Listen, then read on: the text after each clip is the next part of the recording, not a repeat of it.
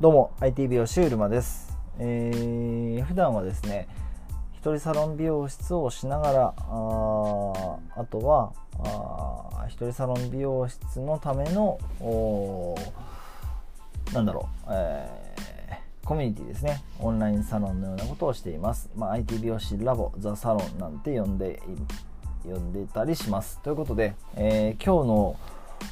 タイトルは多様化する美容師の可能性についてお話ししてみたいと思います、えこの番組の提供は IT 美容師ラボザサロンの提供でお送りします、えー、ということで本題なんですけれどもうんと多様化する美容師の可能性ということでえっと、美容師歴が僕は20年ぐらいになるんですけれどもで一人サロン歴は、え、12年目ですね。なんで、えー、そんな感じなんですけれども、まあ、その僕自身が現場に美容学校を出て現場に入った時ってまだあのカリスマ美容師っていう呼ばれ方もしている時代の、まあ、終わりもう後期というか終わり際の時だったと思うんですけどやっぱりあのそこからですねそこから20年ぐらい前からそこからまあ17年ぐらいまでの僕自身現場に入ってから3年間ぐらいの間で結構ちょうど変わり時だった記憶をなんですけど、あのー、やっぱりその美容室パーマ屋さんと呼ばれてた美容室というものが、まあ、ヘアサロンパーマ屋さんと呼ばれてたものからあヘアサロンとかそのなんだろううん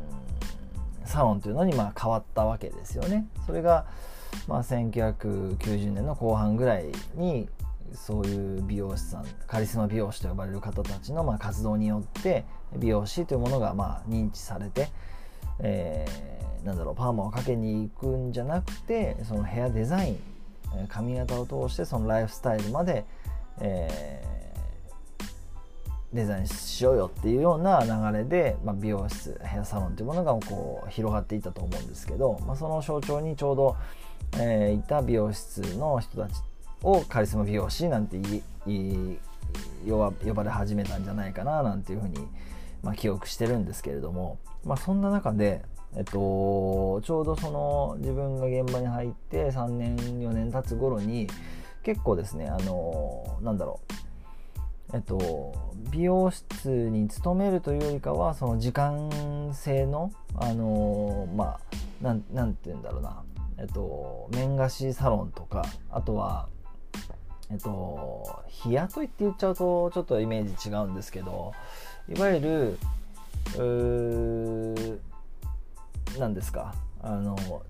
パーセンテージで働けるスタイルとかあっていうのが出てきたしあとはそれこそ、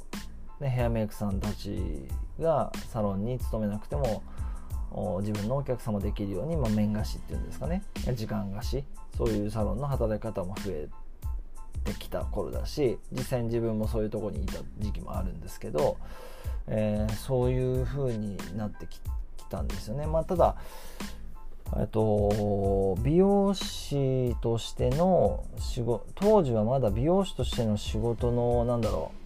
う、えー、形っていうのはさあとヘアデザインと、まあ、ヘアメイクとか